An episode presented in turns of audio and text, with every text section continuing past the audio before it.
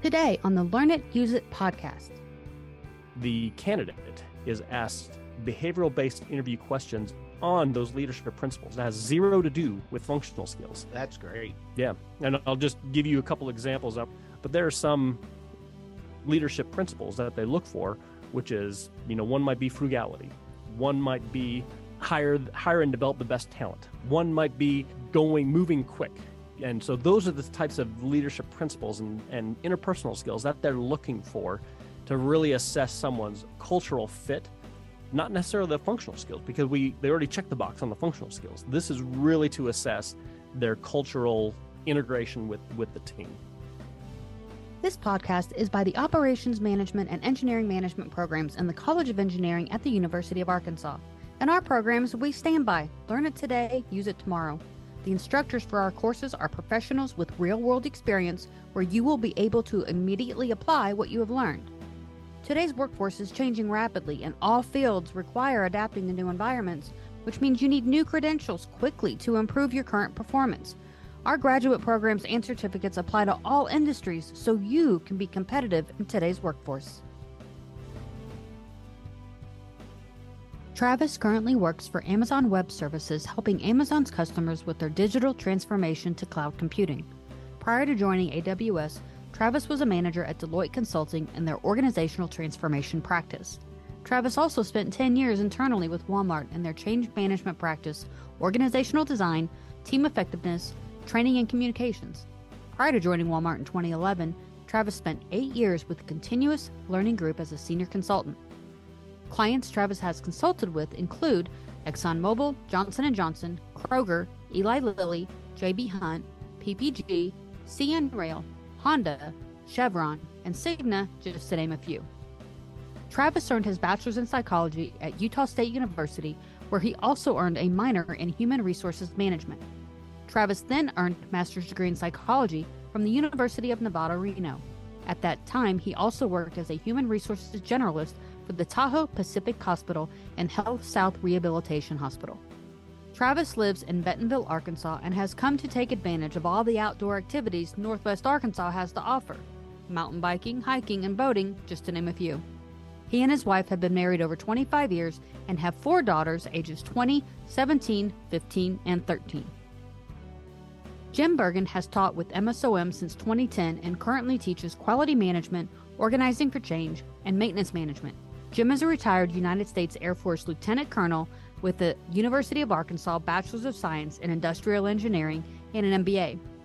Jim honed his leadership and teaching during his 22 year Air Force career through diverse assignments from flying fighter jets in Europe to commanding the Arctic Survival School in Fairbanks, Alaska. Since completing his military career, he has worked as a quality manager in manufacturing and as the director of maintenance management for Tyson Foods. Jim has certifications in lean manufacturing, Six Sigma, and leadership. Since retirement, Jim has volunteered as a board member of Arkansas Academy of Industrial Engineers, a service organization that provides over $125,000 in scholarships annually to industrial engineering students. Welcome, gentlemen. Fantastic. And we'll monitor the questions throughout uh, the podcast. If there are questions that come up, you know, feel free to put them in the chat and Jim and I will take them as they come. So before we get started, let me just set some context here. So both Jim and I have taught um, what's called the Organizing for Change course at the University of Arkansas in the MSOM program for uh, close to seven years now is how long that I think believe that course has been in play. Um, and it turned out to be one of the more popular elective courses um, at the university of, or in the MSOM program. And I would say regularly our, our courses have between, you know, 20, 25. I think the most that I've had is around 33 at one point. Wow. So it's a pretty, and oftentimes we'll run multiple tracks at the same time, multiple sections in the same term. And part of the reasons that we, um, that the students, we figured out of the students choose this class is just because of the practical nature of it. You know, students bring a project from their work or a volunteer organization, a church, a sports team, or military is what we find quite a, quite often, and and it's something that they can then take with them. And so each week, and how how it's structured is each week, um, each of these each of the students is given a, a topic that adds to their overall plan. And they can be things like articulating change impacts, um, identifying who their stakeholders are, uh, developing a communication plan, sometimes a training plan or a sustainment plan. And then it culminates with a final project where the each of the students will develop a robust change management plan that sits that runs alongside their project management plan but instead of looking at the technology or the processes that uh, are part of a typical project management plan um, these this is really addressing the people side of it which sometimes a lot of people forget. And one of the things that jim and i have eh, as we have taught this course that we've just by nature of us teaching the course we hear some of the challenges that the students face every single every single week and that gives jim and i the chance to give them advice on what they're hearing what they're seeing and give them some thoughts on what we would we might do in their situation based on jim's and ours experiences and how they can overcome those challenges. So jim and i you know over the summer we thought you know what wouldn't it be great if we could take some of what these students have you know ch- shared with us and talk about some of these issues that we hear from their own experiences and even some from our own so, and a couple things that Jim and I talked about earlier in the summer were, you know, the importance of managers in the middle when it comes to leading change. We thought, you know what, there's a there's a segment there in organization that is sometimes overlooked, and by extension of that, so you know, when it comes to those managers in the middles, what's more important? interpersonal skills or functional skills because managers do have to have a degree of functional skills but you can't underestimate the importance of the interpersonal skills either. And so there's that debate. And so jim i'm just going to ask you a question. Let me get you started here just talking about the interpersonal and functional skills. So let me just play the devil's advocate. All right. So you know when it comes you know are functional skills really less important than interpersonal skills? Because i'll tell you what jim i don't know that i want a doctor who doesn't have the same kind of training. You know, they can have great interpersonal skills, but if they don't know what they're talking about or know how to work on me, I'm a little concerned. So tell me a little bit more about, you know, the, the importance of interpersonal skills versus functional skills. Boy, I uh, first off, it's just great to be here with uh, with Travis and uh, given the opportunity to talk to some people. I actually had some uh, students that uh, threatened me at coming to uh, this, so we'll we'll get started. But I couldn't agree more. If I'm going for heart surgery, I the bedside manner is, I mean, that's secondary. If yep. if if he doesn't know what he's doing, I'm looking for expertise and I'm looking for experience in that area. However, there I've seen it over the years the number of people that will have a bad hire because they started off with somebody with great functional skills mm-hmm. and they end up with a bad hire because the person's not friendly mm. they don't get along with the team they mm-hmm. don't have integrity so those are some of the things i'm kind of looking about looking for when i talk about hire traits look for people honest, integrity, work ethic. Mm-hmm. Uh, if they're trustworthy, professional, boy, if you're setting up, and we'll, we may get a chance to talk about this a little bit later on, but when you start setting up a team that's going to do change, professionalism better be one of the the top jobs. So I also look for a self starter. I look for high standards because, and then I look for an active learner Mm. because if you're going to hire traits, you know, all those traits that you like and the people that you like being around, and you uh, end up not doing that and get great functional skills, mm-hmm. uh, a bad hire is a bad hire, regardless of. Uh, and you know, people can uh, can fool you a little bit, but I think you're going to talk in a little bit about how we uh, how you make those decisions or what you've seen in some of your interviewing and then i'm going to talk the more funny stories we we come from a book called uh, or we started the the course with a book called uh, made to stick yep. and one of the chapters says stories. Yeah. So i have no great knowledge of anything but i can tell some great stories that uh that kind of capture that. Yeah. So uh uh, so before we get too far, Jim, if I can just ask you one question, or maybe get you to elaborate a little bit more. You know, earlier when we had talked, you had mentioned you'd said this phrase. It came from Jim Collins' book, "The oh. Good to Great," and he had you, the phrase that you mentioned, which really kind of resonated with me because I'd heard it before, was that you got to get the right people on the bus. So how did when you think about those skills that you mentioned earlier, you know, when it comes to putting the right people on the bus, what are some of those, you know, traps that you might say when you don't get the right people on the bus?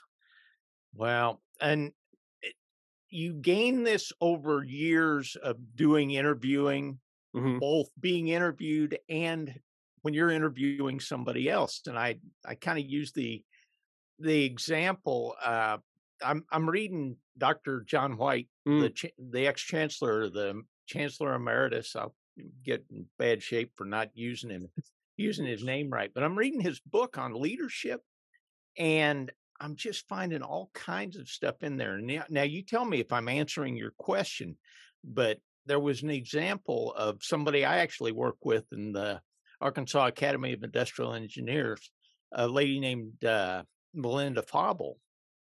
And she is interviewing somebody that's made it through the the system, through through all of the traps to get to kind of that final Yeah. interview hmm and that person picks up asks to borrow the phone picks up the phone calls her boss in front of everybody and says hey i won't be in this afternoon because i'm sick.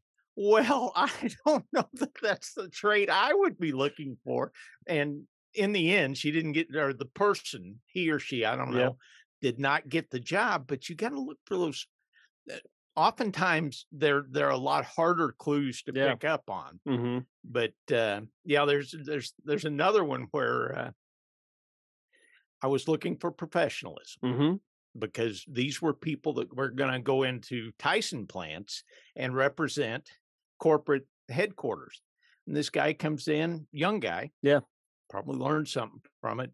Mhm. Takes his sunglasses, puts them up on top of his head, and kind of looks a little bit slovenly. You're not representing me, bud Yeah. and that's just kind of you there are ways to tell but uh you know and and we're going to talk about this Yeah. a little bit but you've got to get your hr people to help you um have those skills and and get the younger people because bad hires are are tough on you You know, you're absolutely right, Jim. And the one one other thing that you had talked about when you and I had met earlier was that, that I wanted to kind of pick your brain a little bit more. Because when I think of there's sometimes there are certain jobs which you really interpersonal skills matter, and there are, might be other jobs where maybe there might be less important.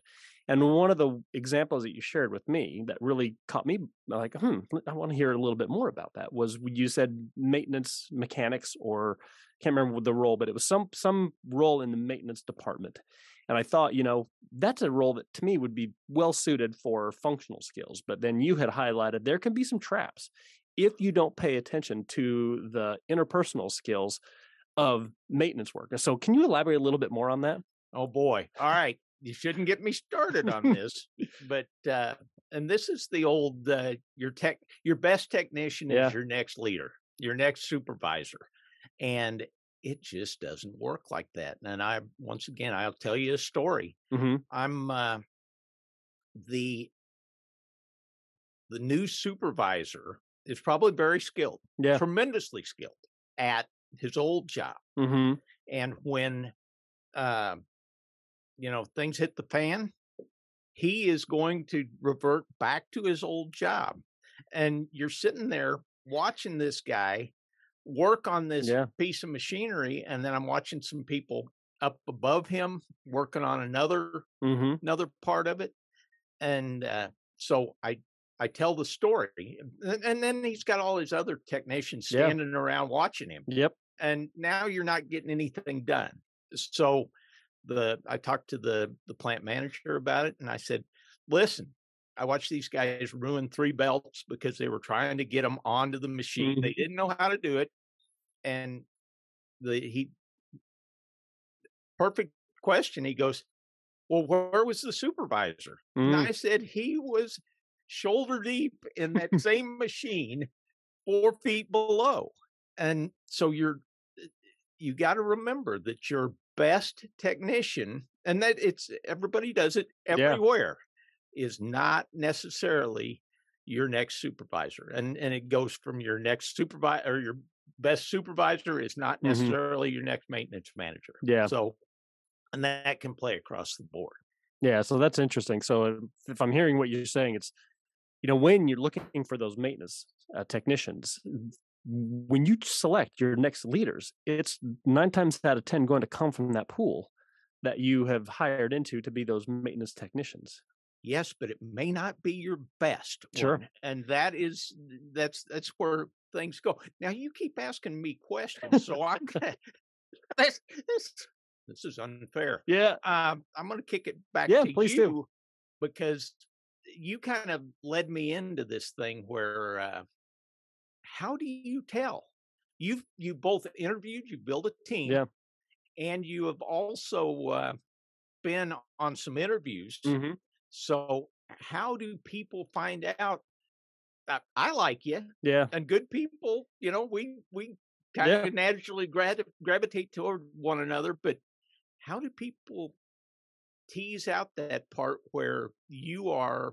They know that you're the guy Yep. that has both the, the functional skills and the uh, yeah. the traits that they're looking for. So, you know, real quick, I'll do a quick, you know, plug for some of our HR courses that we teach here.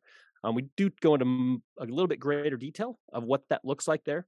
But I would say the first thing that, that people need to do as they're looking to evaluate the talent pool that they're selecting people from, you know, does your HR team have a process with which that can help you? Because oftentimes you the functional leaders are the ones who are selecting the talent for the team not hr and so hr might do some pre-screening or your recruiting team might do some pre-screening which to me checks the box of getting those functional skills done. And i you know as you mentioned you know i've participated in interviews and i've been on the been the one being interviewed um, a handful of times and typically one of the first two or three interviews that you that you engage in when you're exploring company and a company is exploring you is to basically check the functional skills box. That's not the bulk of the interview process in most mature organizations. If you have a an organization where maybe your recruiting processes aren't as mature, that might be a good thing to raise the flag to your leadership team to say we probably ought to raise our raise the bar when it comes to interviewing and how do we select our people. And I think one of the more common techniques that is um, being used today is the behavioral interview questions. Now, I'll, preface it with this: you know, there's you're still getting a thin slice of someone's experience through an interview. It's not perfect, so just take that into consideration. So, given that you have a thin slice, what are the right most impactful questions you can ans- you can ask to be able to assess someone's interpersonal skills? And you know, right now, my current work, I work at Amazon Web Services, and we have. I'll just use that as the, the example. There's plenty more that we've got, but just because that's where I am now, I'll go there. And so there's a set of 16 leadership principles, which are what they called, which is what they're called. And over the course of a day, sometimes two days, the candidate is asked behavioral-based interview questions on those leadership principles. That has zero to do with functional skills. That's great. Yeah, and I'll just give you a couple examples. I won't go through them on their public knowledge. It's not. I'm not disclosing anything that that's not publicly available to anyone who's curious to go look. But there are some leadership principles that they look for, which is you know one might be frugality, one might be um, um, hire hire and develop the best talent. One might be um, going moving quick and so those are the types of leadership principles and, and interpersonal skills that they're looking for to really assess someone's cultural fit not necessarily the functional skills because we they already checked the box on the functional skills. This is really to assess their cultural integration with with the team. Jim you're going to say something. Oh well, you you talk about frugality, and Mhm. it takes me back to uh, I I met with uh, we get, they've got a lot more, but when I was with Tyson, they had a north of a hundred probably plants, and I'd get out and meet the uh, the maintenance managers mm-hmm. and frugality. If I could find a farmer, somebody that farmed and is doing this, because first off, they've been tinkering in the Yeah. and they've been fixing their own equipment. And but if I can find a maintenance manager that's got that kind of knowledge and also the frugality, I didn't have to worry about him spending too much money. hmm Sometimes I spent time trying to get him to spend a little bit more money and buy a better uh, motor Yeah. or whatever because he was staying within his budget for that Yeah. week. So, yeah, Yeah. I, I love the frugality side of it. Now, I've interrupted you by writing something down on a piece of paper. So, That's please okay. continue on. So I'll finish that thought. And basically, you know, where where it comes down to the how a behavioral based interview question would look if you don't know is tell me of a time when you have had to do when you've had to do do more with less. That might be an example of a behavioral based interview question that an interview is looking for with frugality. Um, and same thing with the others. It's more of a tell me the time when. And so the the advice that people are given and, and when you're going through the interview process is come prepared to your interview with examples of where you've demonstrated these specific traits and skills before in previous um, in, in in your experience so then that way you know as the interviewer or as the hiring manager you can then have a better not a perfect but you can have a better picture of the candidate that's in front of you. And i will say this the your, your example that you shared earlier about the candidate calling their manager saying hey i want to i need to take the day off i'm sick that doesn't cover those sorts of instances. There still needs to be a degree of um, awareness social awareness of what's happening and paying attention to those little nuances that sometimes can go under the under the rug Well, and and that one gets back to judgment. You Yeah. can just you can just move them right out of the the choice area. Now, ta- and, and I'm asking you questions now, Sure. and we'll get back to it here in a yeah minute. yeah But you talk about the uh, the HR folks mm-hmm. taking care of the functional skills. Yeah. And I've got my students coming to me all the time saying, I don't have this much experience, but I bring other things to the table. hmm And I don't think they're going to find somebody that's got all this experience and all these skills. And I say, go ahead, apply for that job because they will write for, you know, the Captain Yeah. America out there and they'll get to the point where, and, and I give it back to the, and it's, it's a long question. You're with fine. Some, some comments in the Mhm. middle, but you, uh, those people in HR, they are used to a system where they have to look they if they tick off the functional skills hey i'm safe here. I Yeah. did the things that you put on your job description hmm and we can talk about that later if you want but these are the things you put on your job description and i'm weeding them out for you right. so you may be missing out on some of those people right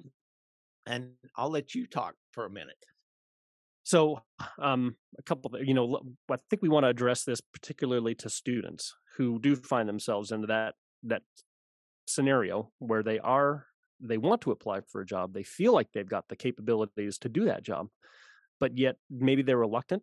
And so, Jim, we talked earlier, is this particular question feels like it's one that should be the audience should be potential students. Is that right, or potential applicants? could could be could be people out there in the workforce Yeah. saying hey i got to find some good people Yeah. because hey I, I can't tell whether we are in a drought of people or a tremendous rainfall of people i watch the uh, the economic indicators i Yeah. have no idea but go ahead So I think a couple things.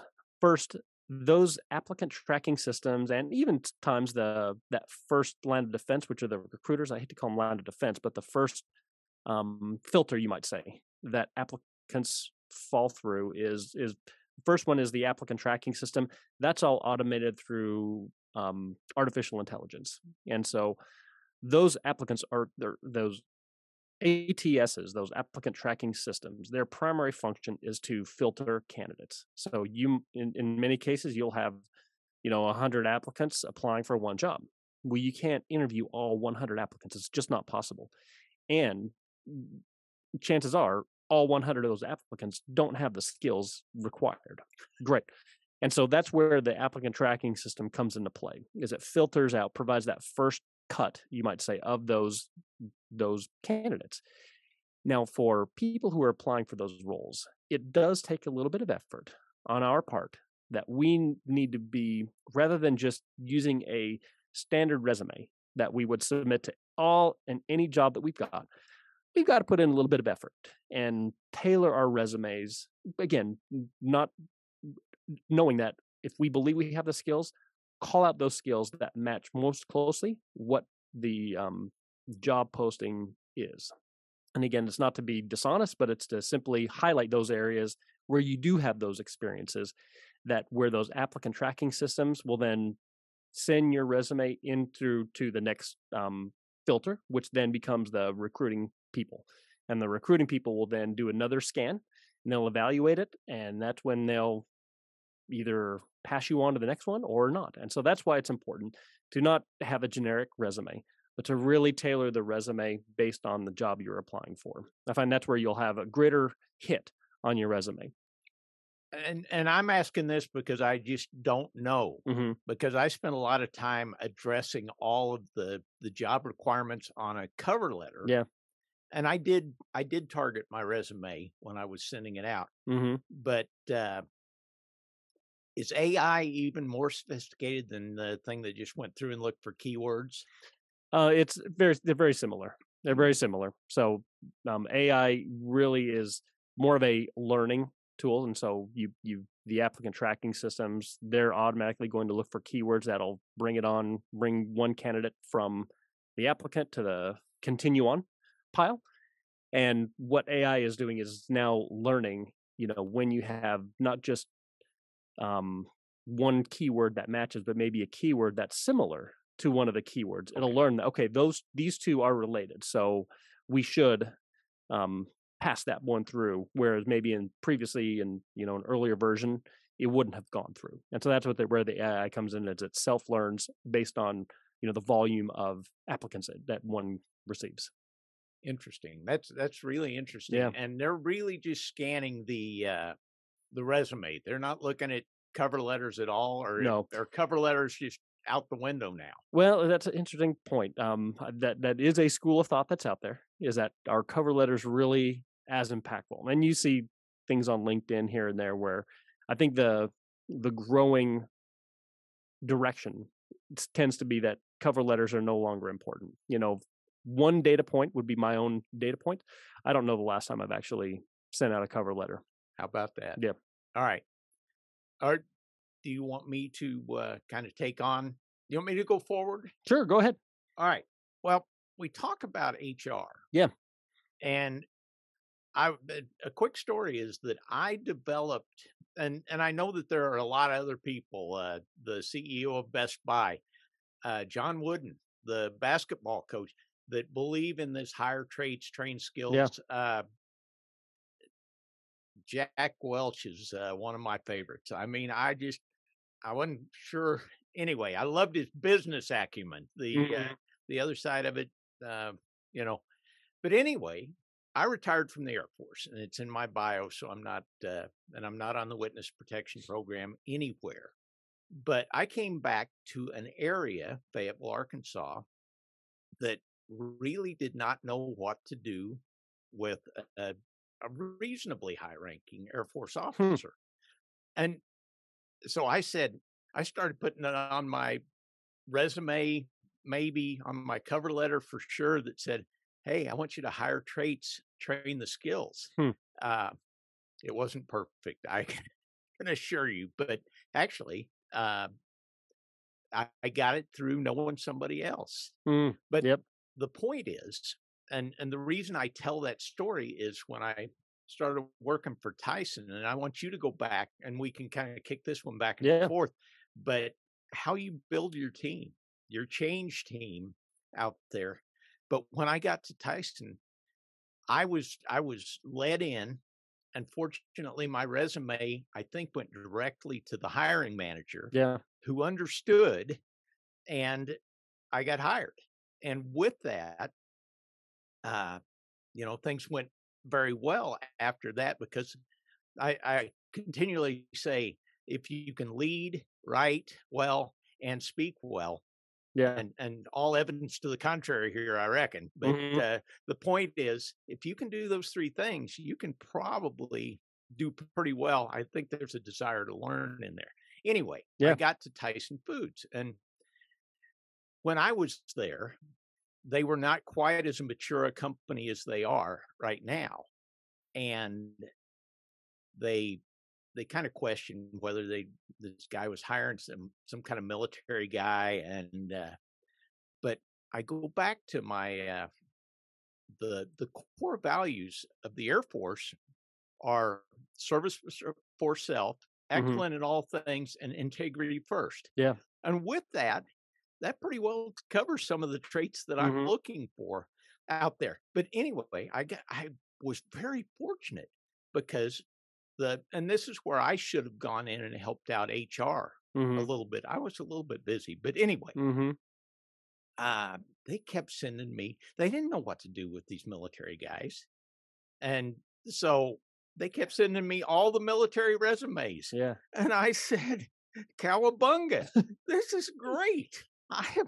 I'm. I'm getting exactly what I want. Now I got some very, very talented other people Mm-hmm. but uh and and when we i'm i'm gonna i'll go to it now and then Sure. because we might get a but uh one of the things in the hire traits trained skills and i mentioned it a little bit earlier is good people know good people Yeah. i had a bolivian connection that was unbelievable Mm, i brought in i think i had five bolivians yeah. that I brought in, and then they brought a Colombian with them. Mhm. So I hate to have the Colombian connection because that's probably got a, a bad feeling to it. But those people knew good people, and they were proud to bring them in, Yeah. and they didn't put they didn't put up with those bad traits anywhere. Yeah. And so their friends were going to have very much the same traits that they had. Mm-hmm. So, um, That's fantastic. And I'll I'll even share one, you know, you had mentioned earlier about, you know, when when I staff a team, you know, and what triggered that thought to me where, you know, my my expertise is in organizational change management. That's my stock and trade. That's what I do, training and communications. Um, when I look to staff a team and when I have staffed a team in the past, very rarely do I ever look for those skills. Um, and the main and the part of the reason why and there's a couple reasons. One because i have those i have those skills that's what i've been doing for 15 20 years now and so i don't need someone to be the expert because i can play that role and if i need outside advice i have a pretty solid network of connections that i can have be my advisors to say hey here's what i'm thinking. Am i complete if am i completely off the rails? And that both that's both within companies and outside companies where you know, there's a bunch of us that have been doing this for a while, and so I've got that sounding board. But to your point, Jim, you know, there are some things that are just, I would say, hard to hard to teach. Um, responsiveness being one. You know, when you give someone a task, them not procrastinating it until the next day, but them jumping on it and getting something back to you quickly.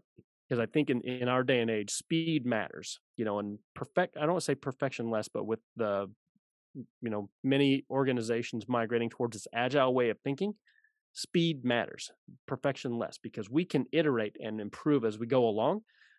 The quicker we can get you know what they call minimum viable products out are, are is important. And that's i think why you know one of the things that i look for when staffing a team is more on those traits rather than skills is because those are the things that maybe i'm lacking. There there's that responsiveness maybe there's a skill that they possess that is something that I need to be very deliberate about. And whereas they just bring that automatically. And so I'll look to someone to augment where they might be strong and I might be not as strong.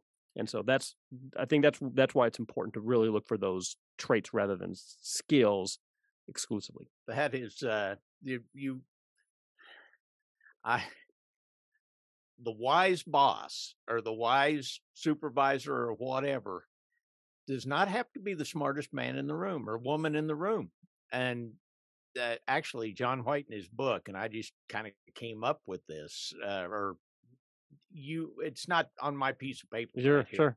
but he talked about bosses Yeah. and leaders Mm, and bosses have to be the smartest ones of everybody and they are in charge and by golly their word goes hmm and leaders are just exactly like you you bring, Yeah. hey i can be the dumbest guy in the room if i've hired the smartest people in the room. Yeah. And my students might attest to that being the the possibility. But you and and now I'm going to talk a little bit about the course. Yeah. And and and the overall MSOM. Mm-hmm. And Karin, uh, I don't know if we've had any questions come Yeah, in that's or not, but we could. These are our customers, so we could probably uh, talk to them a little bit after I finish my soliloquy on uh, agility. The uh, the MSOM program. I mean, we talk about uh, learn it today, use it tomorrow, and I you bring up agility, and it is amazing when when COVID came Yeah. around. They said, "Okay, everybody's got to go online and use Zoom or Teams or something else." Yep. And the uh, our instructors and our staff and the whole group Mm. of people kind of gave out a a yawn and said, "I got this," and and Yeah. that is Yeah. because we have developed that agility.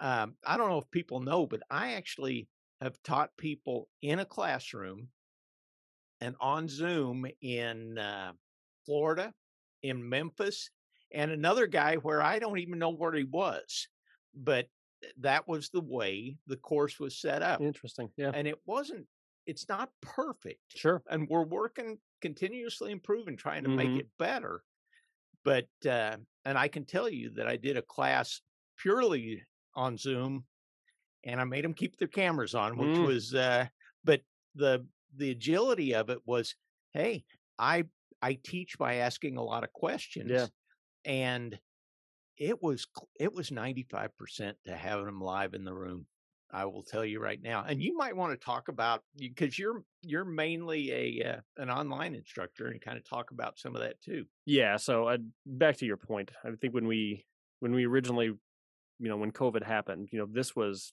we had been operating this way for since I can remember, since I joined the program, you know, back in 2015. And so this was nothing new that we needed to reconfigure how we were delivering our courses, at least up for the um, for the asynchronous portion. Um, yeah, I will say this: there's the advice I kept hearing from multiple professors is there's there's an element about doing a face to not a not a face to face as in physically there, but more as a face to face as in let's see who you are and let's let's get together have a uh, structured but unstructured conversation about you know and i i think what i have learned and so I, I implemented that practice earlier about a year ago. I started doing these weekly sessions with the students. That's completely optional. There's no requirement to be there but when you have 10 of 20 of the students join clearly there's there's a need there and there's some people who want that you know interaction with someone else besides just their computer screen and a, a chat room for example and so i think that's one of the benefits of the program is that you do have a a um, a wide range of professors who do those kinds of face-to-face interactions and um, provide those students those those options you know not all not every student will want to do that and that's okay you know some students are perfectly fine and can main you know do do fine just by themselves in their their material taking their exams um, participating on the discussion chats whatever that might be and they do well but there are a handful of students who who prefer that that interaction and that's what i think that's where where what you'll find in the program is you'll find a lot of professors that do provide that that interaction Good, Karin. We have anybody that wants to ask us a question, or are they just so the the angels are weeping and they know we've covered everything they need to know.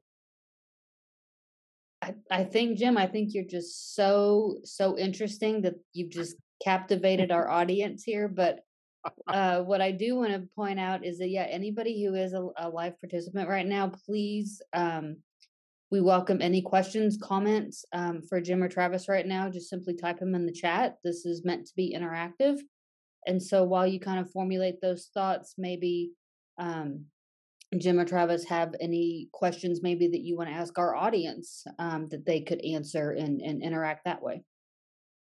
So yeah, I'll, I'll- pose a question for the group and also to Jim. Um, when Jim and I were originally putting this this idea together, you know, we had we we we had a clear distinction: functional skills or interpersonal skills or traits, whatever, whatever you want to call that.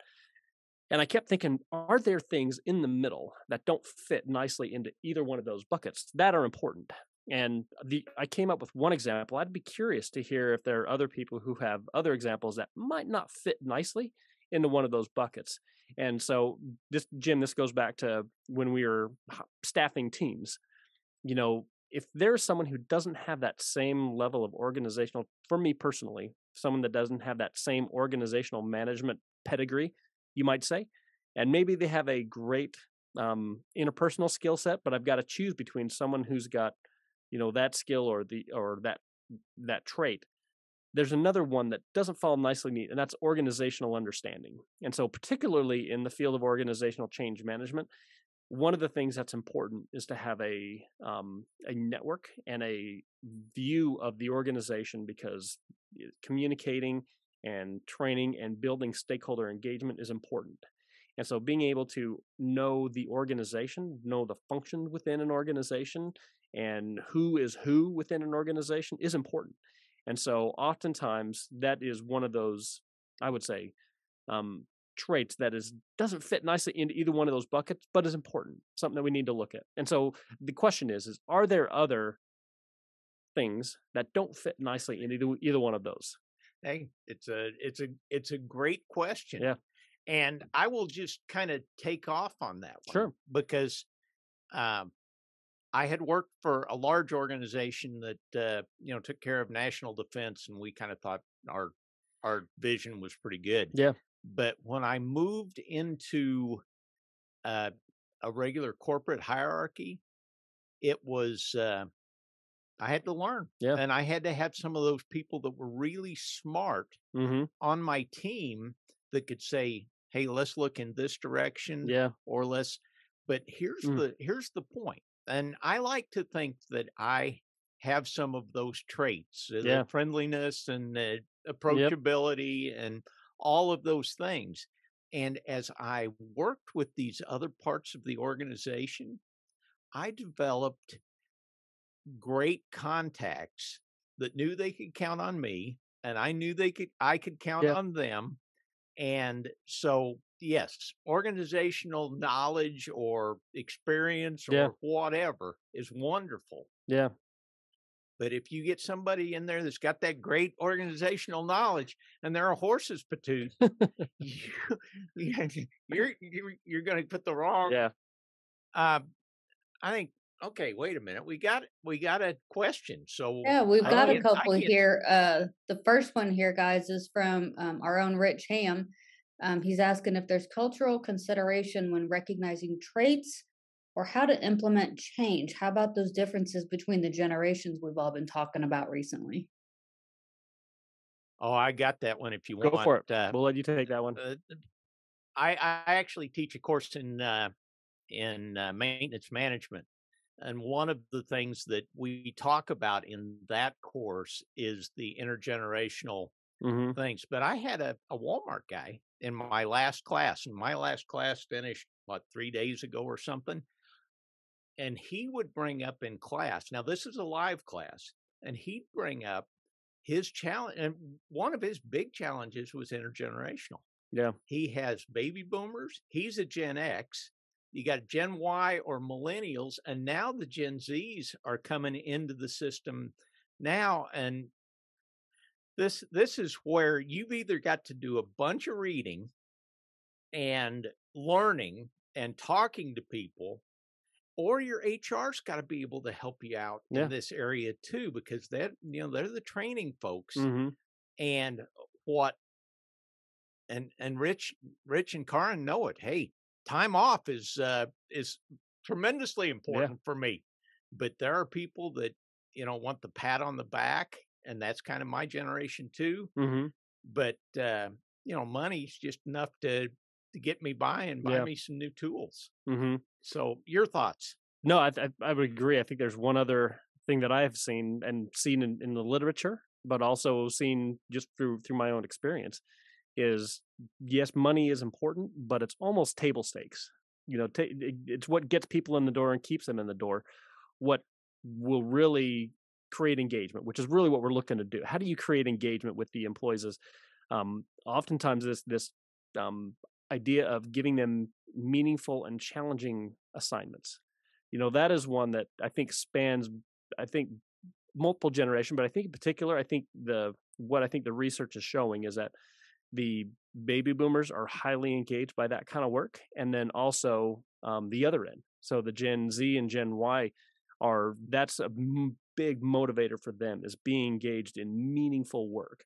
And so not just work that you come to do your eight and hit the gate, but you're engaged in stuff that really challenges you in a way that maybe you hadn't been challenged before. So just to add on to what you've already said. Yeah, if I can I can take that Yeah. uh, just I beg your pardon. We'll go back to Rich's question because I lost Yeah. my train of thought. Mhm.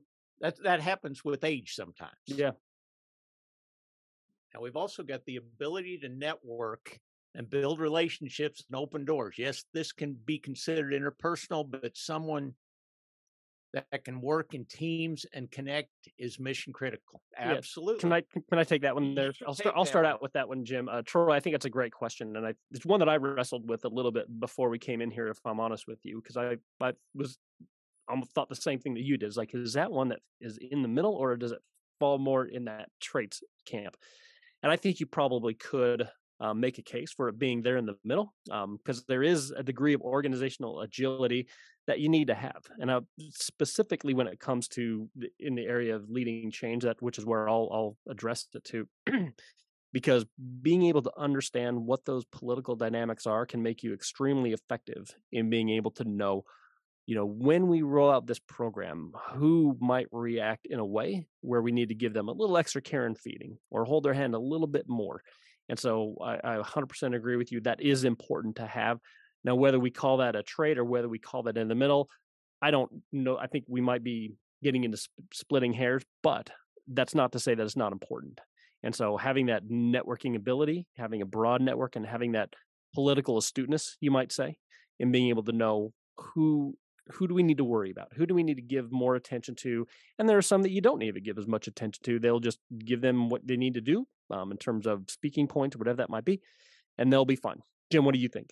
Well, this is this gets back to your black hole Yeah, because Mm, this yeah, was that's the a good point. this was and and to kind of explain it you've got the people if you're doing change Yeah. and now the, these things have kind of morphed together a little bit They have. change and uh, and we knew they would. the we hire would. traits Mhm. but uh, the the people at the top may have been driving this change and boy they'd say okay and then they say hey uh travis jim we're gonna we're gonna build this team to do these things Yeah. and they kind of skip over that group in the middle Mhm. and those for me were the ones that needed the most care and feeding and they were the most important because they were the ones that were going to push the change Yeah. and i really we did several things in order to make them more knowledgeable Yeah. about what um, there were training programs for those folks and uh, once they got on board it was sweet That's exactly right. Because if if they are, if those managers in the middle are left out, you know what what I think we often take for granted is at some point the project team is going to pack their bags and leave, and they're going to leave the organization with whatever tool, process, technology that they brought, and they're going to walk away as they should. The project team is not an infinite or team, and so when that happens, um, who's going to be left to make sure that the processes are followed and that the people are doing what they need to? Well that's the middle managers. If they hadn't been engaged in the right way before you're at you roll out or before you go live it's going to be an uphill battle um, in terms of adoption of your program if they're not engaged in the right way. Well and you're taking me back. Uh, i mean i just taught the class so and you just taught Yeah. the class too. You taught it online and i taught, taught it live but uh, one of the things that we talk about a lot is sponsorship yep and I Yep. spend a lot of time talking about how are you going to help that sponsor and and I'm talking about EVP high up in the organization on how first off they're tremendously busy. Yep. So they are not going to welcome you into their office to take away, you know, to make their eight o'clock or Yeah. their seven thirty dinner and eight o'clock dinner. So you've got to learn how to communicate with them.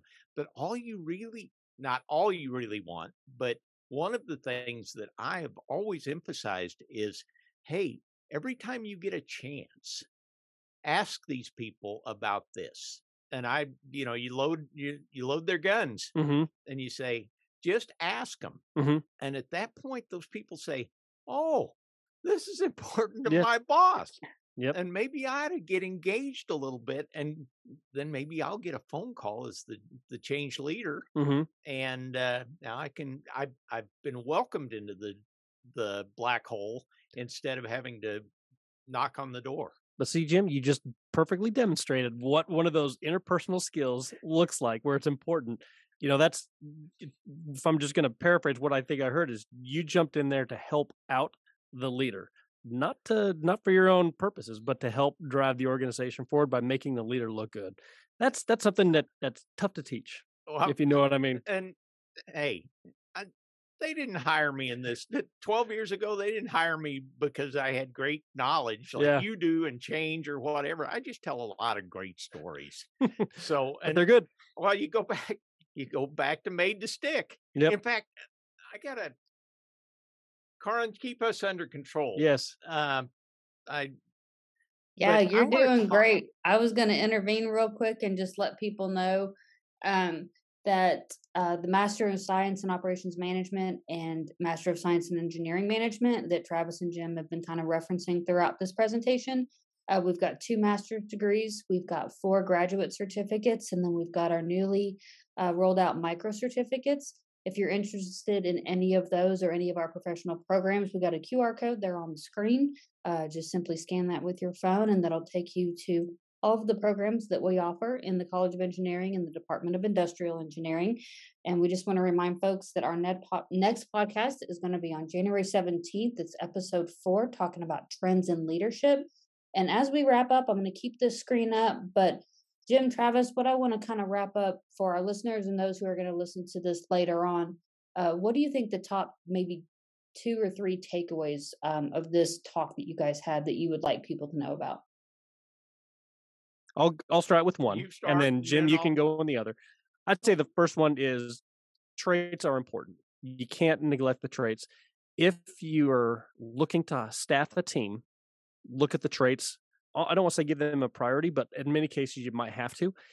If your HR team does not have a process, a hiring process, really do some research on the behavioral interview questions and you need to determine what are those traits that are critical for you that you need your team to be effective and go use the behavioral based interview questions and drill those. That's one takeaway. Jim what about you? The one that I I emphasize in pretty well all of my classes is you're not I beg your pardon your best technician or best supervisor is not generally the one that has got that skill set and that knowledge level or I beg your pardon the traits mm-hmm. that will make them successful at the next level. So you're going to end up, and it's going to be a hard decision for, Yeah. for that maintenance manager or whatever. Well, why are you picking Joe when I'm the best at what I do? And they need to have an answer. And oftentimes they don't want to have an answer. Yeah. And they just end up getting a person in there that struggles. Yep. And so the last thing I think both Jim and I agree on is when you're interviewing people or when you're staffing people, you know, please look at the interpersonal skills and look at, you know, the kind of people you want on your team. It'll make life a lot easier for you than if you hire someone for their functional skills, yet they don't have the per- interpersonal skills. Oh my goodness, it's uh you know, they're they're just surly mean people out there that nobody wants to work Yeah. with. And now you uh, anyway, Do yourself a favor. that's for sure. We'll leave those thoughts with you. Um, latest episodes are going to drop on Thursdays um, after the recording, so you can check us out on Apple Podcast or Spotify, and uh, also our YouTube channel. So I want to thank everybody for joining us today. Thank you, Travis. Thank you, Jim. Take care. Thanks. Thank you for listening to today's episode. Before you go, if you enjoyed today's conversations, would you mind leaving us a review on whatever podcast platform that you're listening on? Our goal is education and helping people improve their professional skills and knowledge to advance in their careers and positive reviews help others learn about our programs. Thanks, and we'll catch you on the next episode.